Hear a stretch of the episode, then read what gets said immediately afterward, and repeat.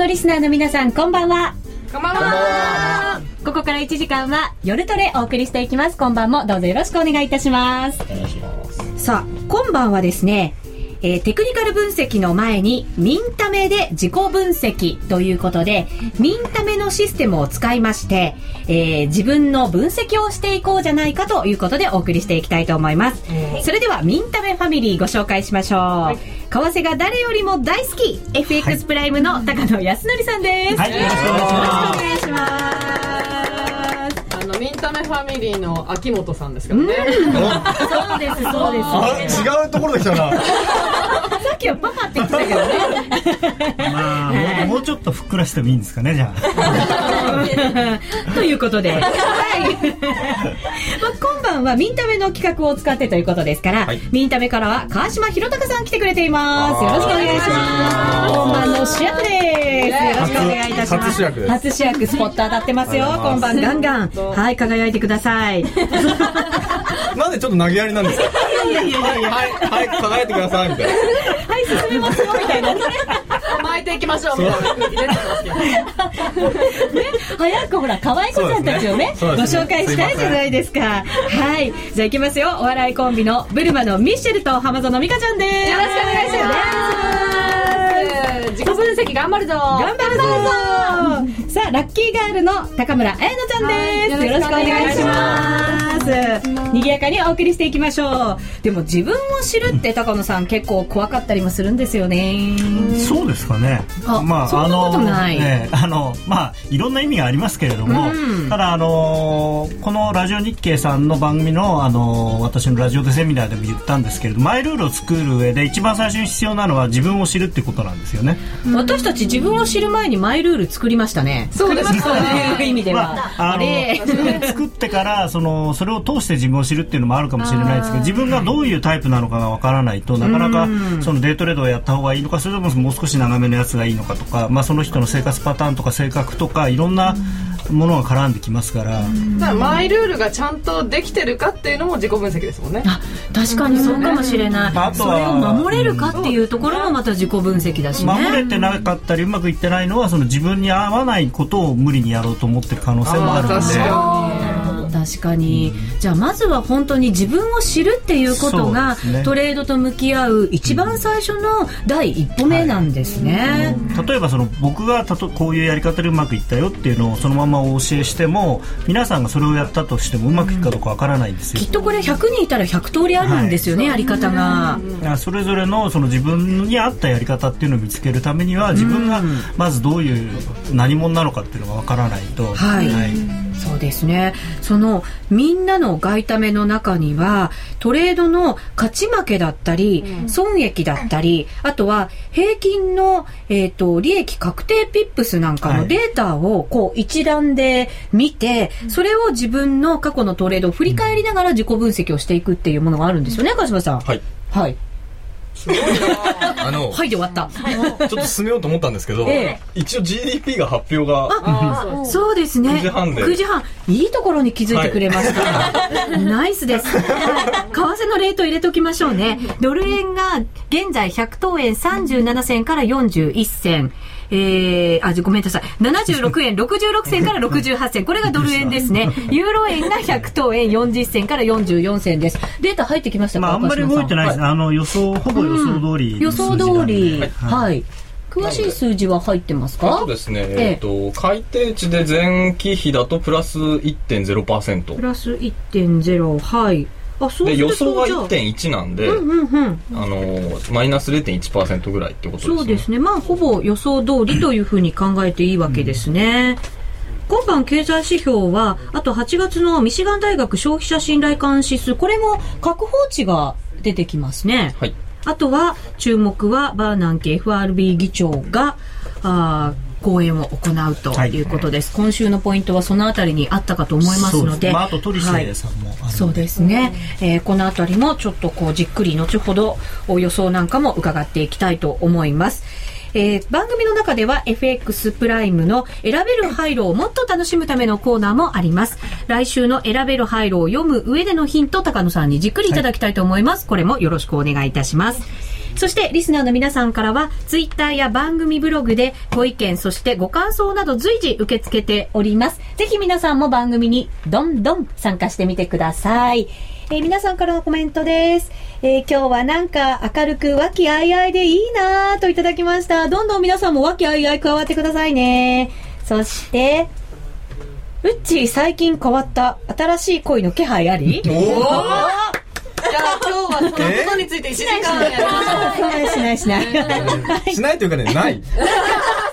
切られた。はい。よっ浜園儲かってるって。いやねもう買ってたらもっといい格好してますよ え、でもね、浜園すごい女らしいの今日。本当ですか、うんじゃあ私の恋の話を1時間ぐらいそれもね、ないからね。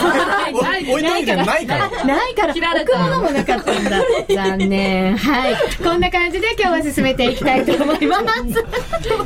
皆さんよろしくお願いします。さあ、本題に入る前に足元のマーケットから詳しく解説いただきたいと思います。高野さん、今あの経済指標の解説も少しいただきましたけれども、今週のマーケット、やっぱりあんまり動き大きくなかったなって印象ありましたけれども。そうですね、ドル円はまあ昨日の夜だけちょっと上やりましたけれども、はい。まあ、基本的には動かずという感じでしたね、ひどかったですね、毎日会社行くと76円の74銭とか、そのぐらいのレートで、あの動いてなくて、ただ、ユーロはですねかなりニュースで民間に反応して、上がったり下がったりはしてたんですが、でも結局は同じとこ行ったり来たりしてるばっかりで。そうですね、はユーロドルなんか見てると完全にレンジの中でしかもそのレンジすごく狭くなってきてますよね。まあ狭くなってきてるとは言ってもあのドル円に比べたら全然広いですけどね。一応そうですね。あの大台変わりますから、うん。はただまあ今週はその今晩の、はい。お公演を待ってたって感じだったんですか？1週間。い、そうですね。あの、まあ、公演に対する期待が、まあ、高まっ前半高まって後半が少しそれがあの、まあ、剥げてきてっていうことで、まあ大体そんな感じかなとは思ってたんですけれども、ええであと余計だったのはあのーまあ、野田財務大臣はい。次期総理候補がですね、うんわざわざ今日の11時半から記者会見をやると。はい。どんなことが出てくるんだろう。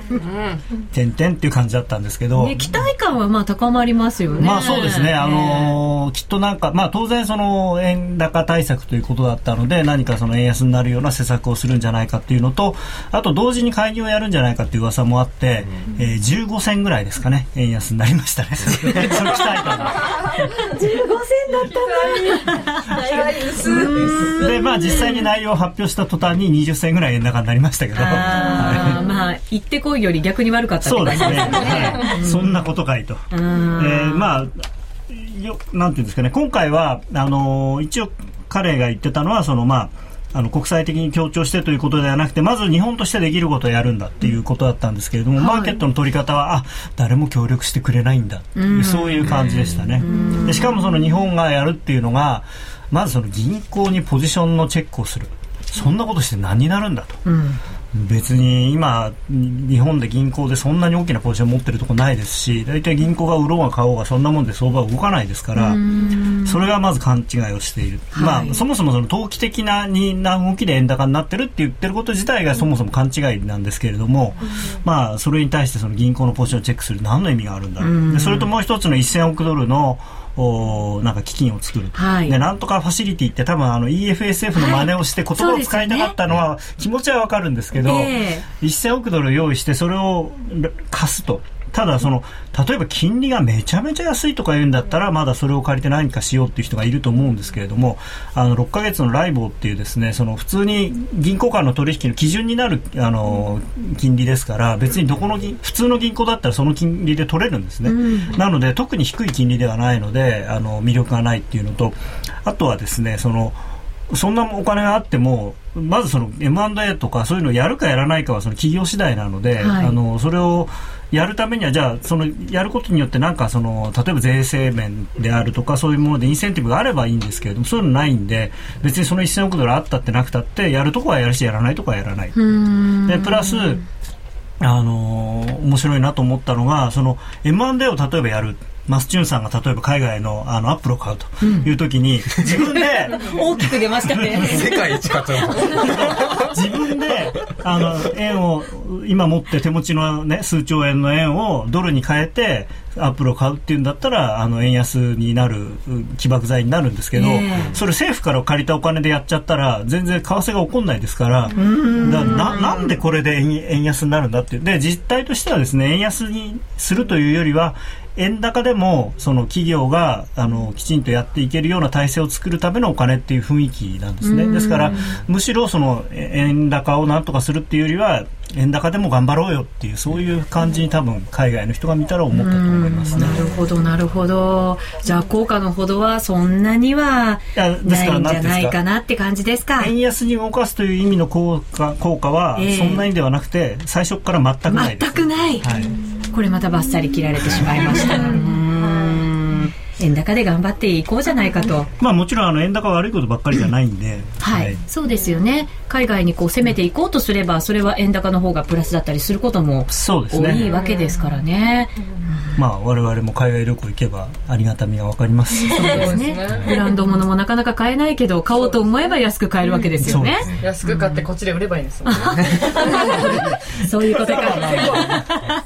はい。さあ、これ、それでは、お知らせを挟みまして、本題に、テクニカル分析の前に、ミンタメで自己分析のコーナーをお送りしたいと思います。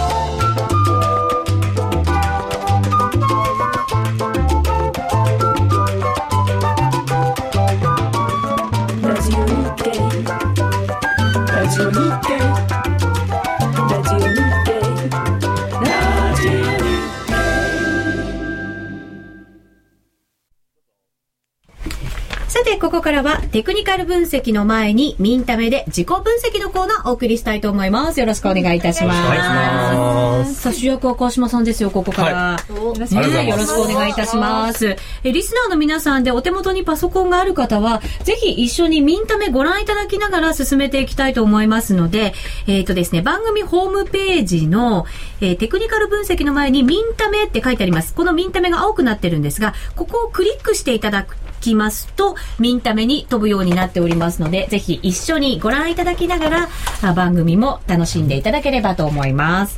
さあ、川島さん。はいまずは、このテクニカル分析の前にミンタメで自己分析。はいどこから行きましょうか？あのー画面、今日はちょっと、ユーストも皆さん可愛い女の子いっぱいなんですけど、あのー画面を切り替えて、ちょっと皆さんにはい。見てもらいたいなと切り替えていただいて、はい。思ってます。ご覧いただきたいちょっとと思います。だけ、あの、皆さんご勘弁ください。はい。はい。ちょっとだけよ。じゃあ、今のはスルーでいきましょう。すいませんでした。はい失礼しました。ちょっと雑音が入りましたけど、やっぱりお母さんでしたね。不適切な、失礼しました。失礼しました。これみんなのあの、外為のトップですね。はい。で、こちら、あの、ここから、えっ、と、勝ちパターン分析っていうところ、あの、はいナビゲーションの左から3番目ぐらいにあります。今、ユーストリームの画面も、ミンタメの外為、みんなめ、みんなの外為に切り替えました。そうですね。はい。ちょっともしかしたら映像が、えー、荒っぽいので、見づらいかもしれません。ご自身のパソコンで見ていただいた方が、もしかしたら見やすいかもしれません。でもし、ちょっとパソコンで見にくい、あの、字がやっぱり見にくいと思うんで、あの、見にくければ、あの、ブログの方に、えー画像を改めてはい。アップしておいたんで、はいそちらをご覧になっていただければと思います。ナイスです。ありがとうございます。今回ですね、皆さんのトレードを取り込んで分析するっていうお話なので、えー実際に私の8月のトレードを、えー取り込んで皆さんにご覧になっていただこうおー出しちゃいますかこれ。大丈夫ですか？公開処刑になら8ない月は相当負けてます。えー皆さん負けてる方が面白いでしょ？面白い面白い。確かに。ということで、やってきました。でですね、あのー今この画面で、えー勝ちパターン分析をするっていうところで、取引データを取り込むっていうボタンがあります。はい。で、こちらクリックしていただくと、えープライムさんに口座をお持ちの方はですね、これで、えー ID とパスワード入力してもらうと、皆さんの取引データが取り込まれるという仕組みになってます。自動的に？自動的に。すごい。なのでこれを取り込んでもらうとですね実際にあの皆さんのあなたのためだけの、えー分析結果が出るという、えー仕組みになってます。はい。でこれで、あのーやっていただいた後にではではですねちょっと戻ってですねはい。価値パターン分析をするっていうのをクリックするとですね実際に取り込んだ画面に変わります、はい。でこれがえっ、と今ユーストでご覧になっていただいてる方は分かると思うんですけど、実際に最近直近の今はこれドル円の、えーここ1週間のトレードっていう形でこうちらーっと出てますね、んうんうん。上からプラス390円2200円4800円1600円2万7000 8万7000みたいな形で、んうん。あのこれは直近の私のドル円のトレードっていうことなんですね。はい。でこれこれはただの取引履歴ですね。あこれは履歴なんだ。そう。でこれでじゃああのーじゃあユーロユーロ円8月私いっぱい取引したんで、はい。ユーロ円の1ヶ月分で、えー取り込んで分析するっていうのをクリックします、うん。で、えっ、とクリックしてそれ分析したのがこちらです。こうちょっとクッキング番組みたいにね。いい感じですよ。10分後のあのー CM を吹っ飛ばすっていう、はい。これであのーが、えっと、ホームページにも出てるグラフのやつですよ。ね。グラフじゃなくてチャートですよね。チャートですね。これは、えーじゃないよ。これ上からいくとですね、ユーロ円を1時間足で、期間は1ヶ月間。1ヶ月間。の取引データを取り込みましたっていうので、今実は直近私、あの、ドル円、ユーロ円下がってきたんで、利確しました。なので、この、えっ、と、この今ご覧になってる足は、今の1時間足です。おなんー。で、直近この1時間足皆さんドーンって下がりましたよね。円高に。はい。で、この赤い矢印が何かっていうと、このトレードなんですね。えっと、一番、こう、左から右までこの赤い印が出てるじゃないですか。左がだから売ったとこそうです。ろ、この、えっ、と、売った買ったというよりは、勝ったトレードが赤です。で、負けた、儲かったやつが赤で出る。で、負けたトレードが青い矢印で出ます。なので、えっ、と、私は、ここの、今日、えー昨日の、えー5時ぐらいと、えっ、と、今日の、えっ、と、これは10時ぐらいですかね。に、えっ、と、ユーロ円のショートを持って、先ほど利確したとなるほど。いうのが見えるんですね。難品したんですね。そうです。おそれとも突っ込みますね、細かく。いやこれは、絶対に、もう、今日の11時にみんな期待しすぎて上がってるだけだという信念のもとに、高野、高野さんのユーロ崩壊を、もう尊敬してリスペクトしようとしてるんですよ。まあまあはいまあそれ信念があればね、難品じゃないですよ。いただくのは嬉しいんですが、あの、絶対にっていうのはね、絶対にっていうのはやめましょうそうですね。ね。はい。こう、こう行くんじゃないかなと思ってですね。なるほど。というので、思った通りでね。はい、ここはうまくいきましたと。で、ちょっとじゃあ遡ってみますね。いろんなボロが出てくるんで。お、見たい見たい。はい。じゃあこうぐーっと変わって、あ、画面になっちゃいました？あ、戻りました？はい。で、ぐーっと太っていくとブルーのラインがあるじゃないですかこの辺も、えっ、と、遠くからこの辺はうまくいってるんですけど、一個、えーマイナスがあるとか、この辺出てきましたね、ほら、青い線が。結構青くなってきましたよ。これ1時間足なんで、まあ、例えば5時間、6時間とか、あと1時間未満のやつはちょっと点になってたりしますね。こういう形で、あの、実際、今ご利用いただいている方にお話を聞いても、まずトレードがこうやって可視化される？チャートの上に自分がどこで買った、どこで売ったとか、っていうのを見るだけでも、あの、かなり勉強になると思います。そうですね。こうやって冷静になんか、チャート上に書かれちゃうと、見ざるを得ないですもんね。そうですね反省せざるを得ないですよね、はいで、これ。これで今、えっ、と、細かいところは、1時間足を例えばこうやって10分足に変えたりとか、はい。っていうふうにすると、その期間のもうちょっと詳細のが見えると。足も細かく設定できるんですね。ただ、あのーずっと持ってると大変あのデータがいっぱいになっちゃうんで、ええ。あのー1分足とか10分足とかっていうのは直近じゃないとちょっと持ってないっていう感じですね、うんうんうんうんなんでえっとまあ、基本トレードしたらすぐ取り込んで見てもらったりしたら、えー、1分足とか5分足の方は、えー早い方がいいです。1週間以内ぐらいにうん。見ていただけると嬉しいです、リスナーの方からは、この機能面白いありがとうございます。とか、おお、青い、青い。青い。ね 青い青い。そうですね。子化してみると客観的になれるな。そうですね。はい。これ高野さん客観的に見るってことがやっぱりすごく重要ですよね。そうですね、あのまあ、こういう道具を使わなくても例えばそのノートに書けっていうのはよく僕はお話をしてるんですけどもただこういうものを使うともっとやかんそれが簡単にできるっていう手軽にできますし、まあ、あのゴルフの練習やるときに自分の方もこうビデオで撮るみたいな感じですよね。えっ、とさすがうっち難品速攻で見抜くありがとうございます。はい。そのじゃあ下に行きましょうか。はい行きましょうか。進めていきましょう、でそのチャートの下にですね実際にあの皆さんあの基本は買いか売りロングかショートだと思います。の、えー勝った時と負けた時の、えー枚数と損益。はあっていうのが出ます。ちょっとあのー画面だと見にくいかもしれないですけど、この辺ですね。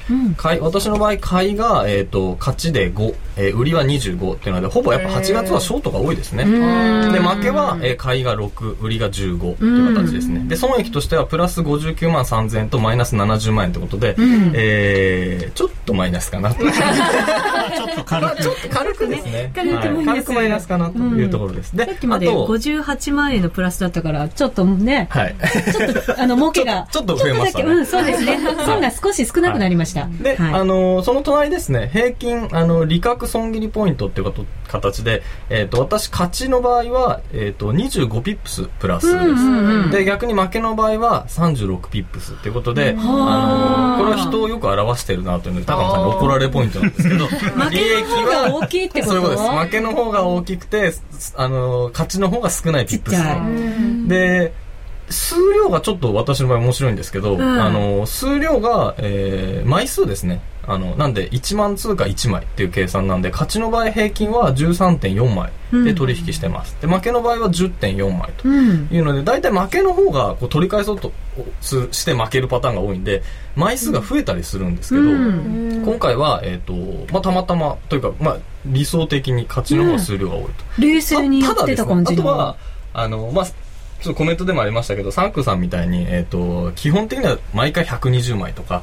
みんな枚数をちゃんと決めてやる方だったら、ここは常に同じであるべき。あそうというところか。ですね。なので私にはちょっとムラがあるっていう見方もできる。とういうん。ので、この辺は高野さん、枚数とかっていうのはどうねえ。いや枚数は変えた方がいいです。うん。ただそれはあの要するに資金管理の問題なんで、ストップロスまでの距離が遠い時は少ない枚数。ストップロスが近い時は大きな枚数持っていいっていうことですよね、そうか。そういうふうに考だえなきゃいけないから負けのポイント数っていうかその何何銭で切るっていうのも大事な大事なんですけど、いくらの損っていうのが一番大事なんで、うん。だからあの例えば、えーやられは30ポイントで、えー儲けは25ポイントでもやられの方が金額にすると実は少ないよっていうんだったら、うん。まあ許容範囲なんですけど、まあ、ちょっとあんまりいいせっかくそういう数字を見てる割には残念な結果だな。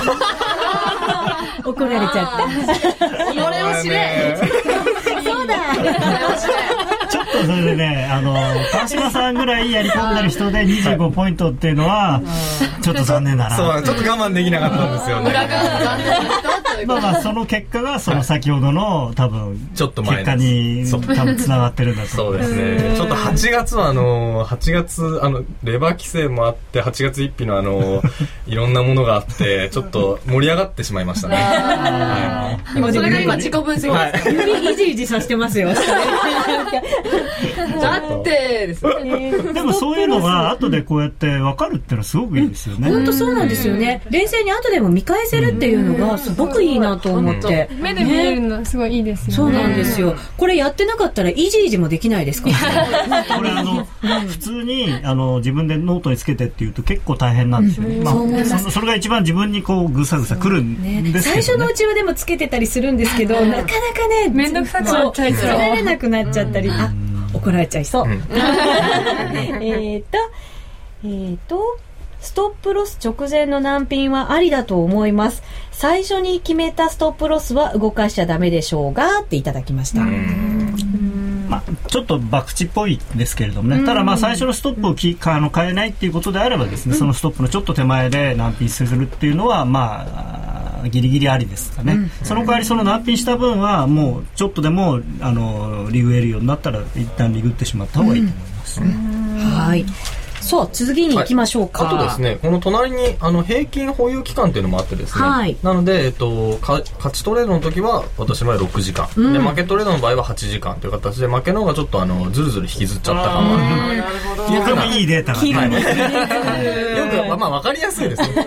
性格が。はい。で、その下ですね、ちょっとあの、ビジュアルになってますけど、先ほどのトレード実績、買いと売りで、あの、5勝6敗、売りは25勝15敗。で、えっと、プラスマイナスというので、えーこれは先ほど、高野さんおっしゃっていただいた損益も、えー買いり別に出てるんで、この辺で見ていただいたり。あと、下のね、注文動向が意外と面白いです。はいあのーこれは、えっ、と、私すいません、8月かなり偏っちゃってるんで、あのーあれなんですけど、新規は、えー、成り行きが98%ということですね。この緑色。成り行きなんだ。はい。だから入るときはほぼ見ながら成り行きで入ってる。うんうんうんで、えっ、と、い2%だけ差し値で、えー待ってたところがあると。で、逆に決済は、決済もほぼ成り行きですね。71%成り行き。で、差し値が、えっ、と、これは1%ですかね。で、ほぼ逆差し値、あとは27%。っていうので、結構、あのー私の今月のかなりの反省点は、あの、走った時に逆差しをこう、どんどん上げていくっていうのをやってるんですけど、ちょっと浅いので、すぐ逆差し値に引っかかってしまって、本当はもっと伸びたのにっていうものを逃しちゃったなっていう反省が、今年は、まあ今年というか8月は。8月あれですね、あのマーケットのそのボラティリティっていうか、をもうちょっとこう考える。そうですね。っていうことですちょっ。と5分足15分足で見ちゃってて、の直近の安値とかをこう見てたんでもうちょっと行ってすぐ切り返してっていうのが結構あったんでこの逆差し値が多い時っていうのはあの利益が出てて逆差しを上げていく時って結構楽しいんですよね、あのマイナスじゃないんで絶対、そうなんですよね。もうプラスですもんね、ずっとね。あれ一番楽しい時なんですけど、ええわかります、ちょっと。ね、やりすぎちゃったな。なんで今日27%。私大体逆差し10%ぐらいなんですよ、いつも。これ、毎月やってると結構わかるんですよ、自分の傾向が。なんで、今月はちょっとテンション上がりすぎちゃったそう、ちょっと、あの、20%超えたの初めてかもしれないです。へ まあ、ロスカットが多いとかあるんですけどね。あるとないですね。そう。ねあの、8月はなんでかっていうと、プライムさんの1万円コースを使わなくなったから。あ、1万円ぐうらい。ん。あの、はいはいプライムさんの1万円コースで50ピップスでロスカットなんですよ。へーなんで結構そこにたまに、あの、引っかかっちゃうしたんですけど、はい。あの、共感いただける方いらっしゃるかと思うんですけど。はい、いかがでしょうか？はい。というところですね。あとは、あのーみんなの株式、みんなの外為に共通する、あのーみんなと比べるというところで、右側ですね。あのー7月のみんなの結果と比べるとね、これたまたまなんですけど、7月のユーザー平均とあなたっていうのが出てですね、はい。私の場合、利確は25ピップス。でもユーザー平均は27ピップス。なんで、マイナス2ピップス狭いねとか。あと私の場合、損切りは36ピップスマイナスなんだけど、ユーザー平均はみマイナス27ピップスなんで、これはあの、あなたの方が損切りが広いと。で、勝率も、勝率もちょっとユーザー平均より負けてますよ本当だ、勝率まで出ちゃうんだ。でもすごいですね。使う、使ってるユーザーの方は、ねえ、しっかりできてますよね。そうなんだよね。27で利確して27で損切りもできるっていう、なんかこう、まあ、これ、結心のバラ構、ンス。その、まあそう全体なんで、長期でやるんで、結構いろいろあるんですけど、まあ、あの、これはお遊びというかですね、あの、参考程度に見ていただきたいなと思います。すごいな。ぁ。ここで目標を作るっていうのもいいかもしれないですね。そうですよやっぱり、ね。あのー利食いを少なくとも損切りの1.5倍以上にしたいとか。ここでルールを作るんですね。ね、そうかもしれない。自分を見直してね。すごい性格が見えてきますね。確かに。今日は川島さんの性格があらわになってしまいましたよ。ね。脱がされちゃった感じ。ちょっと8月丸は裸にされちゃいま8した。月はちょっと、上がっちゃうあの、ね8月はですね、さらに次、じゃあ、あの、勝ちパターン分析の次にちょっと行はい、きた行きまいかなとしょうか。思うんですが。トレードダイアリーそうですね、トレードはいダイアリーっていうのがあってですね、あの、実際に、あの、ちょっとご覧になっていただきたいんですけれども、これは、あの、自分のトレードを取り込むとですね、かあの、自動的に、あの、毎日つけてくれる日記のようなものです。勝手に？勝手につけてくれます。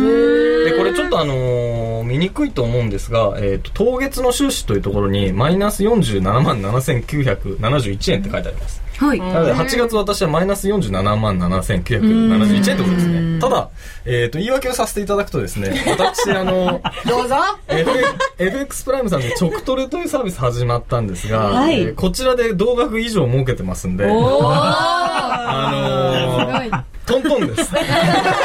トントンかよってね。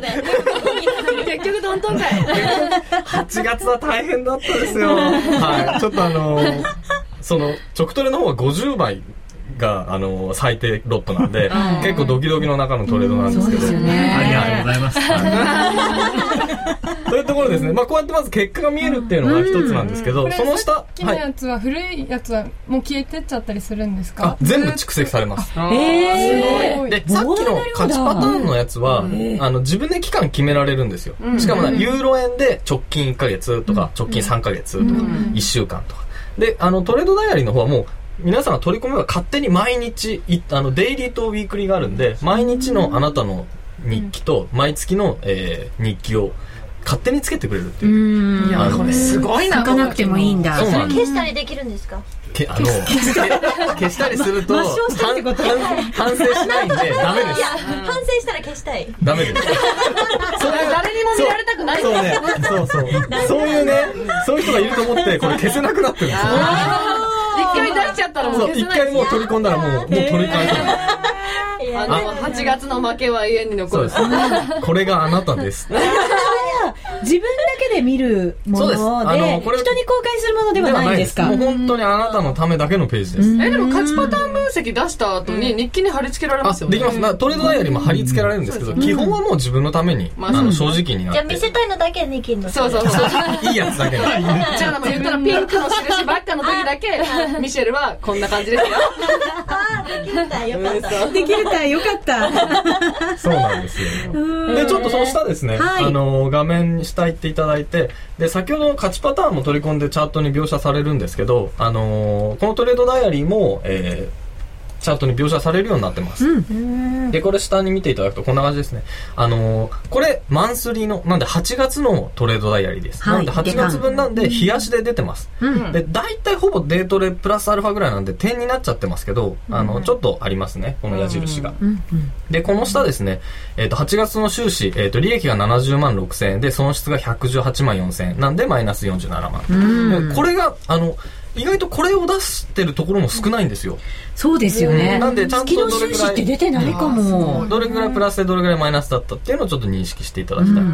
で、この下がずらーっと出てますけど、これがもう実際の取引履歴。ちょっとあのーユーストだと画面見にくいかもしれないんで、もしあれだったらブログの画像を見てください。こっちの方がわかりやすいですね。はい、でこの下が、えっと、日々の毎日のそのトレードを一個ずつ、あのー全部出しています、数字を、でこれに、えっと一個一個コメントが作れるようになってるんですね。自分でコメントが書けるってことですか？ね。なんでこれ、えっと画像を見ていただいている方は一番上のコメント8月1日、えー取引枚数10枚、えー米債務上限引き上げ法案が通るの、点点点点っていうふうになってますけど、これが、あのーデイリーの、えートレードダイアリーに私が反省文を書いたのがここに上がってきてる。っていうので、あの、毎月この、えっ、と、8月分を見て、それ日々のトレードを、えー反省したものを最終的に見てですね、一番下に、あのー8月のトレードダイアリーの一番下にまたコメント書くとこがあります。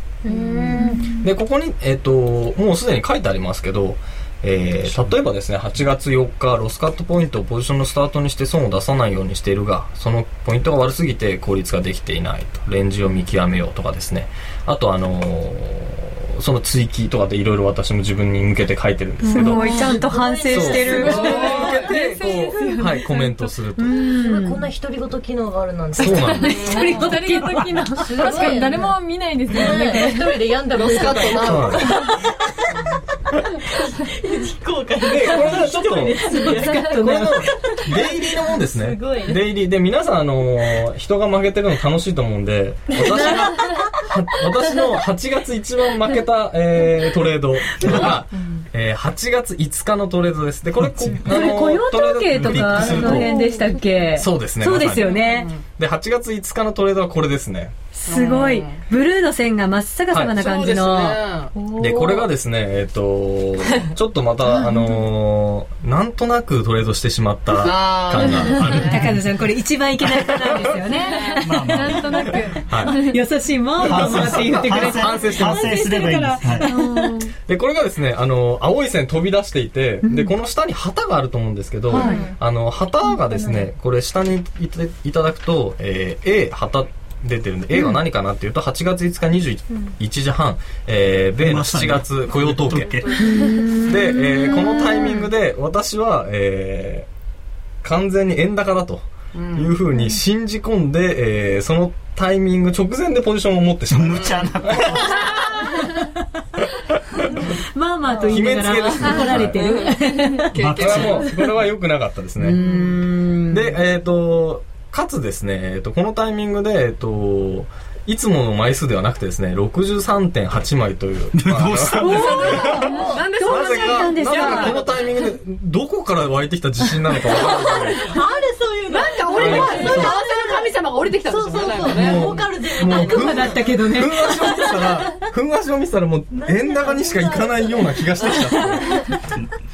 まんまとこう持ってしまいました。で、このタイミングでですね、持った私は悪いんですが、その、あの、この、ヒゲが見えてないと思うんですけど、これですぐ急落してきたんですね。なので、あの、完全に、あの、高値で、あの、79.07。これ、あの、全部出てるんですけど、新規は78.55、21時29分にポジションを持って、えー、21時半、79.07、1分後に、えー、ロスカットしてます。完全に1万円コースですね、それ。強制、強制。あ、でもこれ高さん、こあのーこれも8月5日なんで、もう、あのーレバー規制があったタイミングなんで、もう自分で切りました。自分で。で、ここから見事に切り返してくると。はいまあよくある。よくあるパターンですねの本当に不思議なんですけど、相場の神様見てるんですよね。絶対見られてる時ありますよね。なんとなくで持ったらもうね、1分後にはわちゃわちゃしますよね。そう、すぐね、罰が当たるんですよ。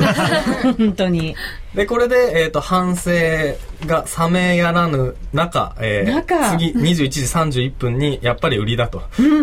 いうことで、50枚売って、えーちょいちょいと稼いだと。いうのが、えっ、と、この日のトレードでした。というので、私の、あのーこのトレードダイアリーの、あのーこの日の日記というかですね、自分の向けての、えーポイントというところは、えー取るべきリスクは中途半端ではなく、取りに行くべきであるというふうに書いてあります。なので、あの、これはですね、あの、この、なんでかっていうとですね、一瞬の上げに耐えられないポジション作りっていうのはそもそも良くないと。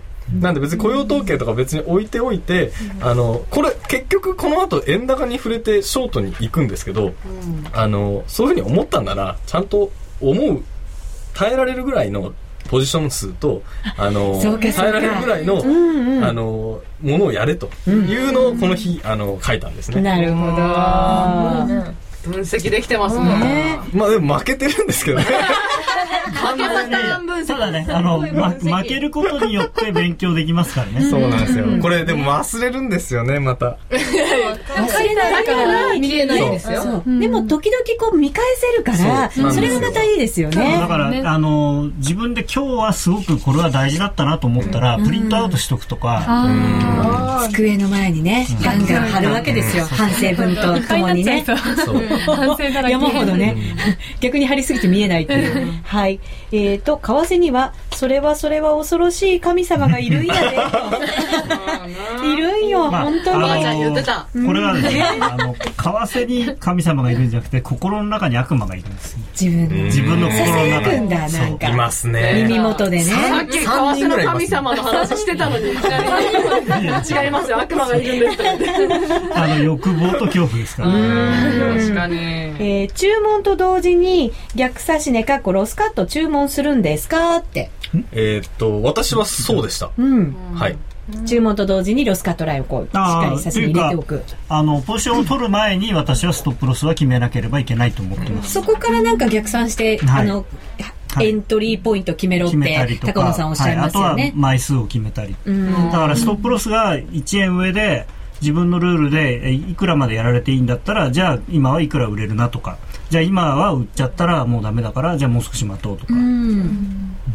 ねでもやっぱり自分を反省することがすごく必要なので、ただ、いろんな面倒くさいことをやってたりすると、なかなか続けられないんですよね、その反省も。ただこれ本当にデータ取り込むだけで、これだけの機能があるっていうことはものすごい役立ちますよね。そうなんですよ。自分で書くのが嫌だっていう思いで、あの 皆さん結構そうですね。あのトレーダーの方にいろいろヒアリングさせていただいてあの、高野さんにも相談してミンタメってできてるんで、あのこの辺皆さん本当自分でやってたんですよね、今まで、なんでこの辺が自動でもう自動でできるっていうのが一番ポイントです、本当そうですね、えー取引データ本当に簡単に取り組むことができますのでぜひ皆さんも試していただきたいと思います。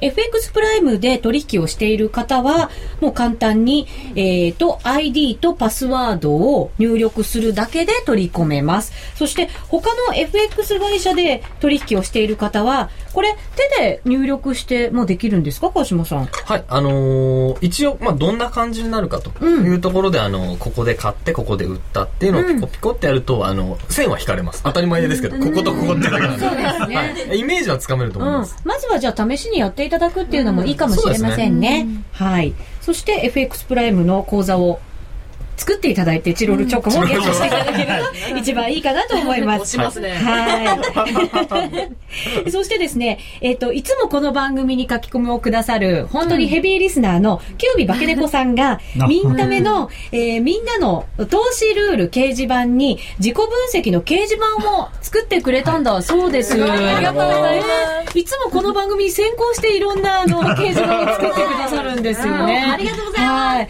なので、ぜひこちらもですね、ミンタメの、えその掲示板で皆様ご覧いただいて、え参加いただければと思います。それでは一旦 CM です。ラジオ日経の番組がポッドキャスティングで聞ける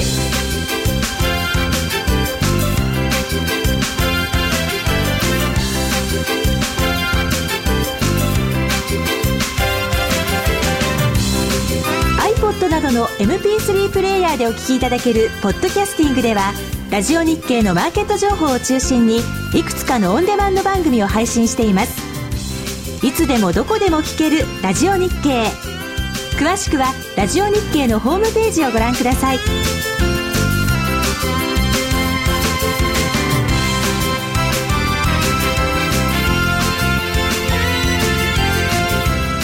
iPod などの MP3 プレイヤーでお聞きいただけるポッドキャスティングではラジオ日経のマーケット情報を中心にいくつかのオンデマンド番組を配信していますいつでもどこでも聞けるラジオ日経詳しくはラジオ日経のホームページをご覧ください高野康則のハイローナビゲーション。このコーナーは FX プライムの提供でお送りします。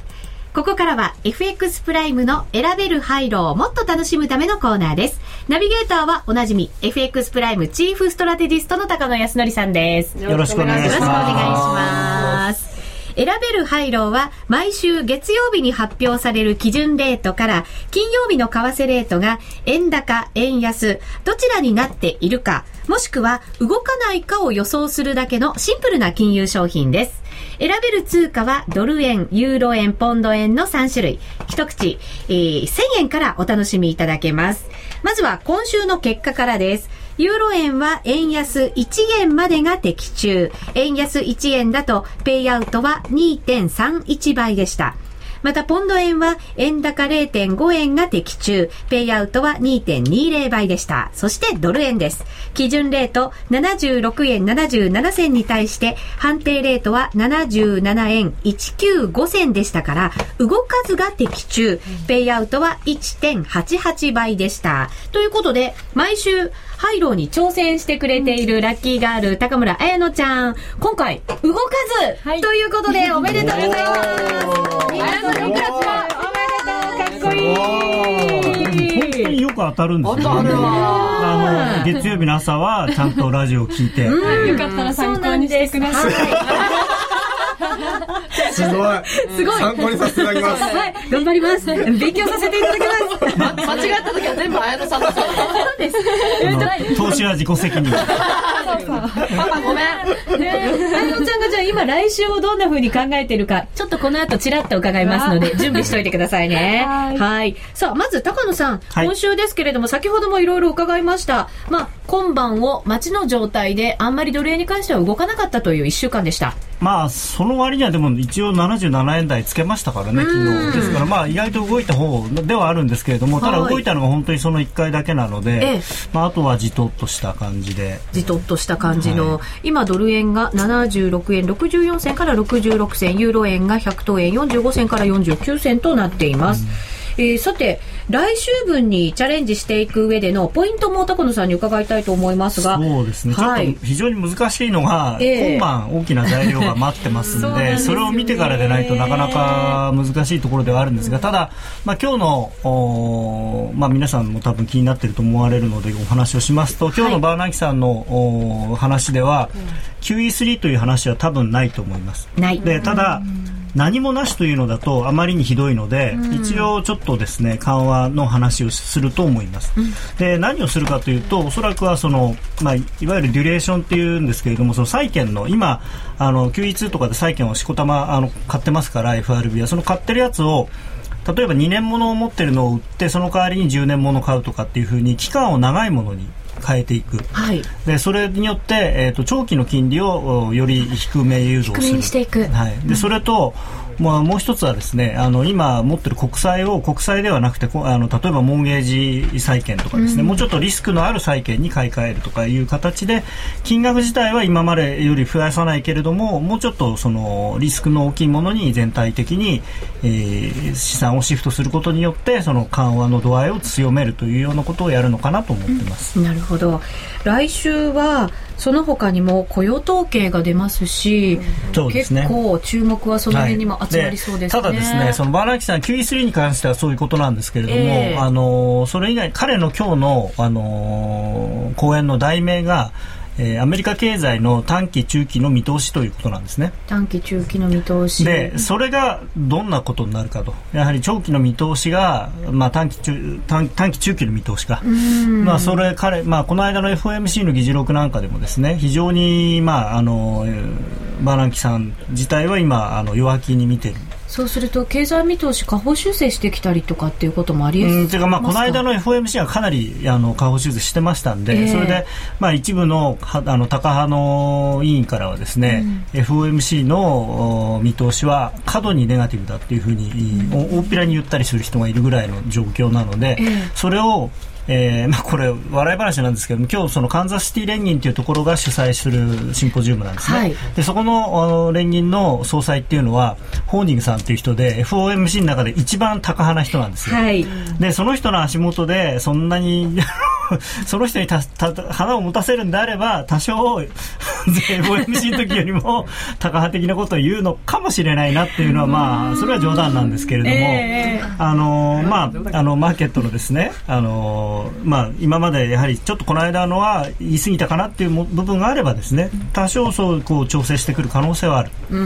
であともう一つはあの明日の朝というか1時何分からですね今度トリシェさんが講演をやはりやるんですね同じ場所で、であのトリシェさんも、えー今のところかなりその警戒を強めている状況なのでその2人が揃ってですね、あのかなり、えー経済に対してその、まあ、悲観的な見通しを述べるということになるとえーまあ、だいぶハゲたとはいえ若干その QE3 に対する期待が残っている状況でそういう話になると、まあ、ちょっとガラガラっときて来週の月曜日の朝あたりが、まあ、ちょっと怖いかなっていう。う今晩ポジションを持ったままだとちょっと怖いかもしれませんね。ロングだと怖いですけどね。グだと。ショートだと楽しいかもしれないですね。もしかしたら朝起きたらいいことあるかもみたいな。出たリスペクトショート。まああの入れとかなきゃ基本はあの為替はいつ売るかっていう勝負ですから、そうですねそうあやのちゃん今のアドバイスを聞いてどうですか、これはユーロ円にの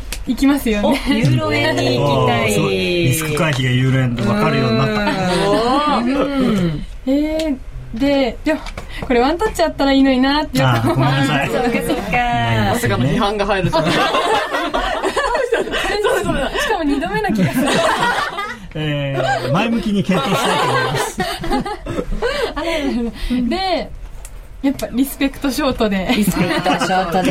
でも明日の朝や朝や月曜日の朝に見て決めます、そうですね。ここからゆっくり考えてもらってそれが一番でも正解ですよね、はい。きっと。あと、その来週、ちょっと時間がなかったんで言えなかったんですけど、来週、あの、重要な指標がたくさん出るんですね。はい。で、まあ、今週までは、その、一応ば、あの、ジャクソンホール待ちということがあったんですけれども、それが一応、まあ、今晩終わるので、そうすると来週の経済統計を見ながら、まあ、金曜日の雇用統計に向かってっていうことになって、まあ、おそらく、どちらかというと予想よりも弱い数字が多いのかななんていうふうに個人的には思っているのでそうなると再びまあリスク回避的な動きが進むかなと、でユーロ円だったら思い切って1円円高とかそういうのも面白いかなと。わかりました。ぜひ皆さんも参考にしてください。えさて、夜トレでは、リスナーの皆さんに円高、円安を当てていただく参加型プレゼントクイズを実施しています。商品は、というと、番組オリジナルチロルチョコ。最高。わかわいい。誰この人？そうなんと、ランダムで10個入りパックプレゼントです。これこれはでもランダムはちょっとあれですね。当たり外れありますよね。もしかしたら残念ながらウッチーチョコが入ってないかもしれない。ねえなかったら大変。大当たりじゃないですか。そこ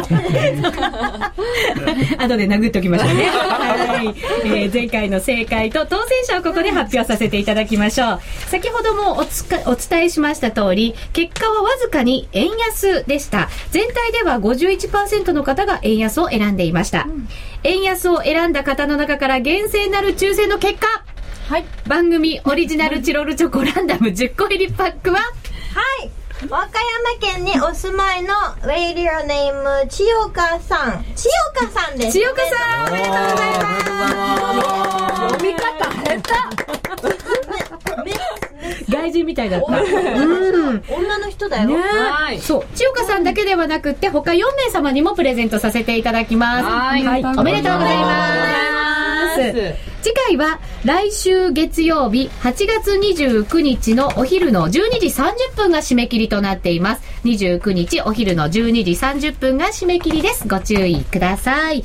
えシンプルに円高か円安かだけを選んでいただくクイズです。ぜひふるってご参加いただければと思います。応募フォームは、えー、応募フォームやクイズの説明は夜トレの番組ブログご覧ください。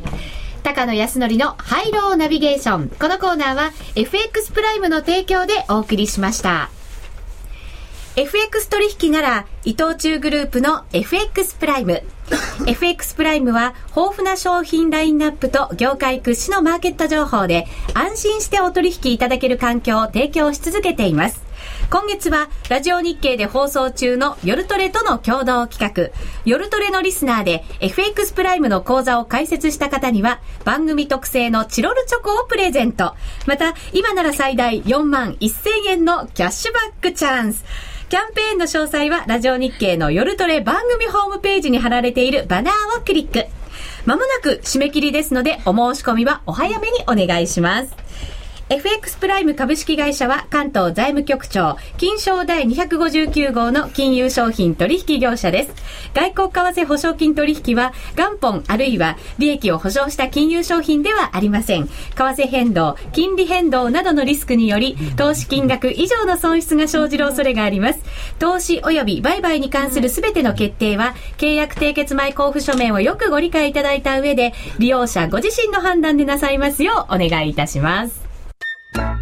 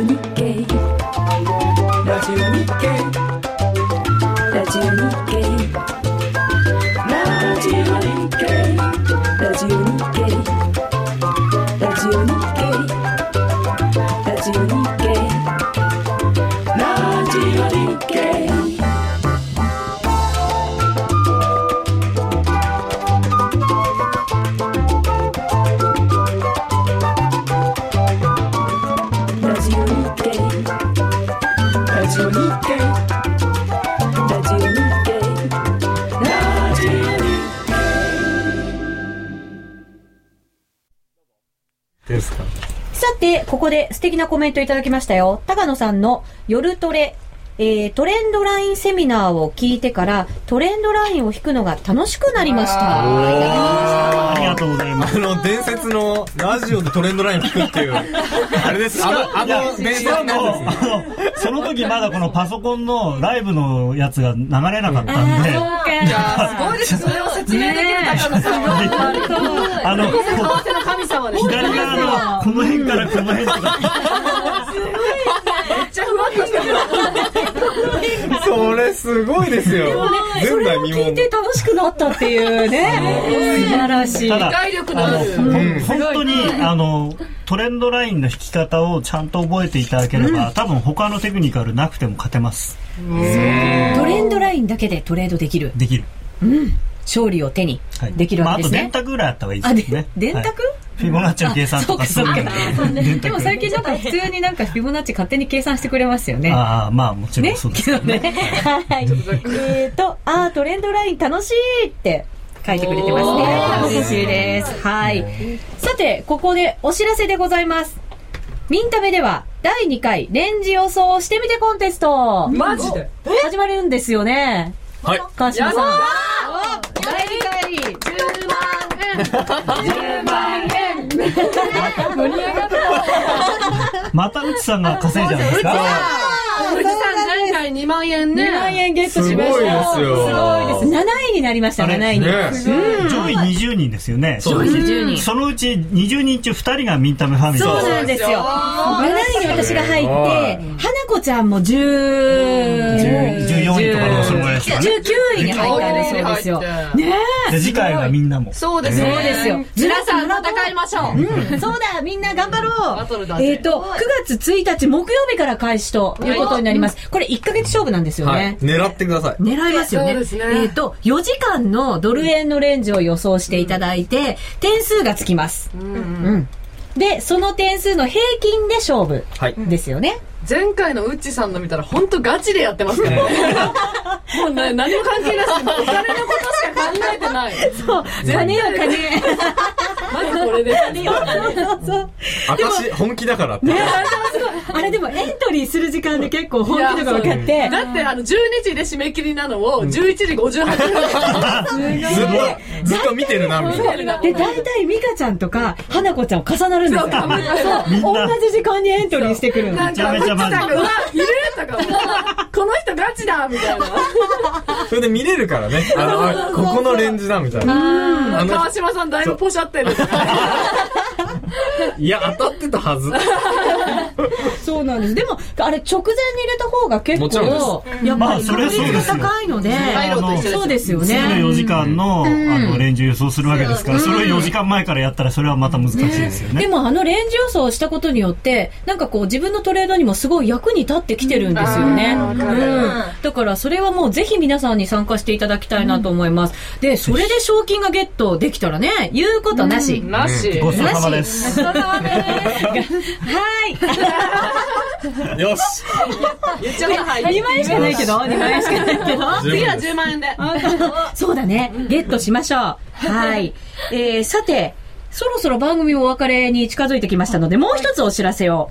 またまた、公開録音を現在お企画進んでいるんだそうです。地下で。そうなんです。おはい、水面下では。水面下で。どうやらただ水面下と言いながらもうすぐなんですよ、これ。9月の23日の、どうやら、祝日じゃないそう、祝日金曜日。そんな祝日に乙女を集められるんですか、ねえ、みんなデートで忙しいと思うけど。バイト休まんといかん。ねデートじゃないバイトか一応これもバイトだから。仕事です。バイトの仕事そう平日だったのでなかなか来られなかったことも方もあのもしかしたらお休みなので、あの来られるかもしれないということで今回は祝日でチャレンジしてみたいと思います。詳細は後日発表させていただくことになると思いますのでぜひ皆さん情報をあのしっかりと仕入れていただきたいと思います。ホームページで公開することになると思います。ぜひご応募ください。お待ちしております。さあそろそろラジオの前の皆さんとはお別れのお時間となりました、ユーストリームをご覧の皆さんはこの後もちろん延長戦ありますので楽しんでいただければと思います。それでは一旦この辺りでラジオの前の皆さんさようなら。絶対手振らないとも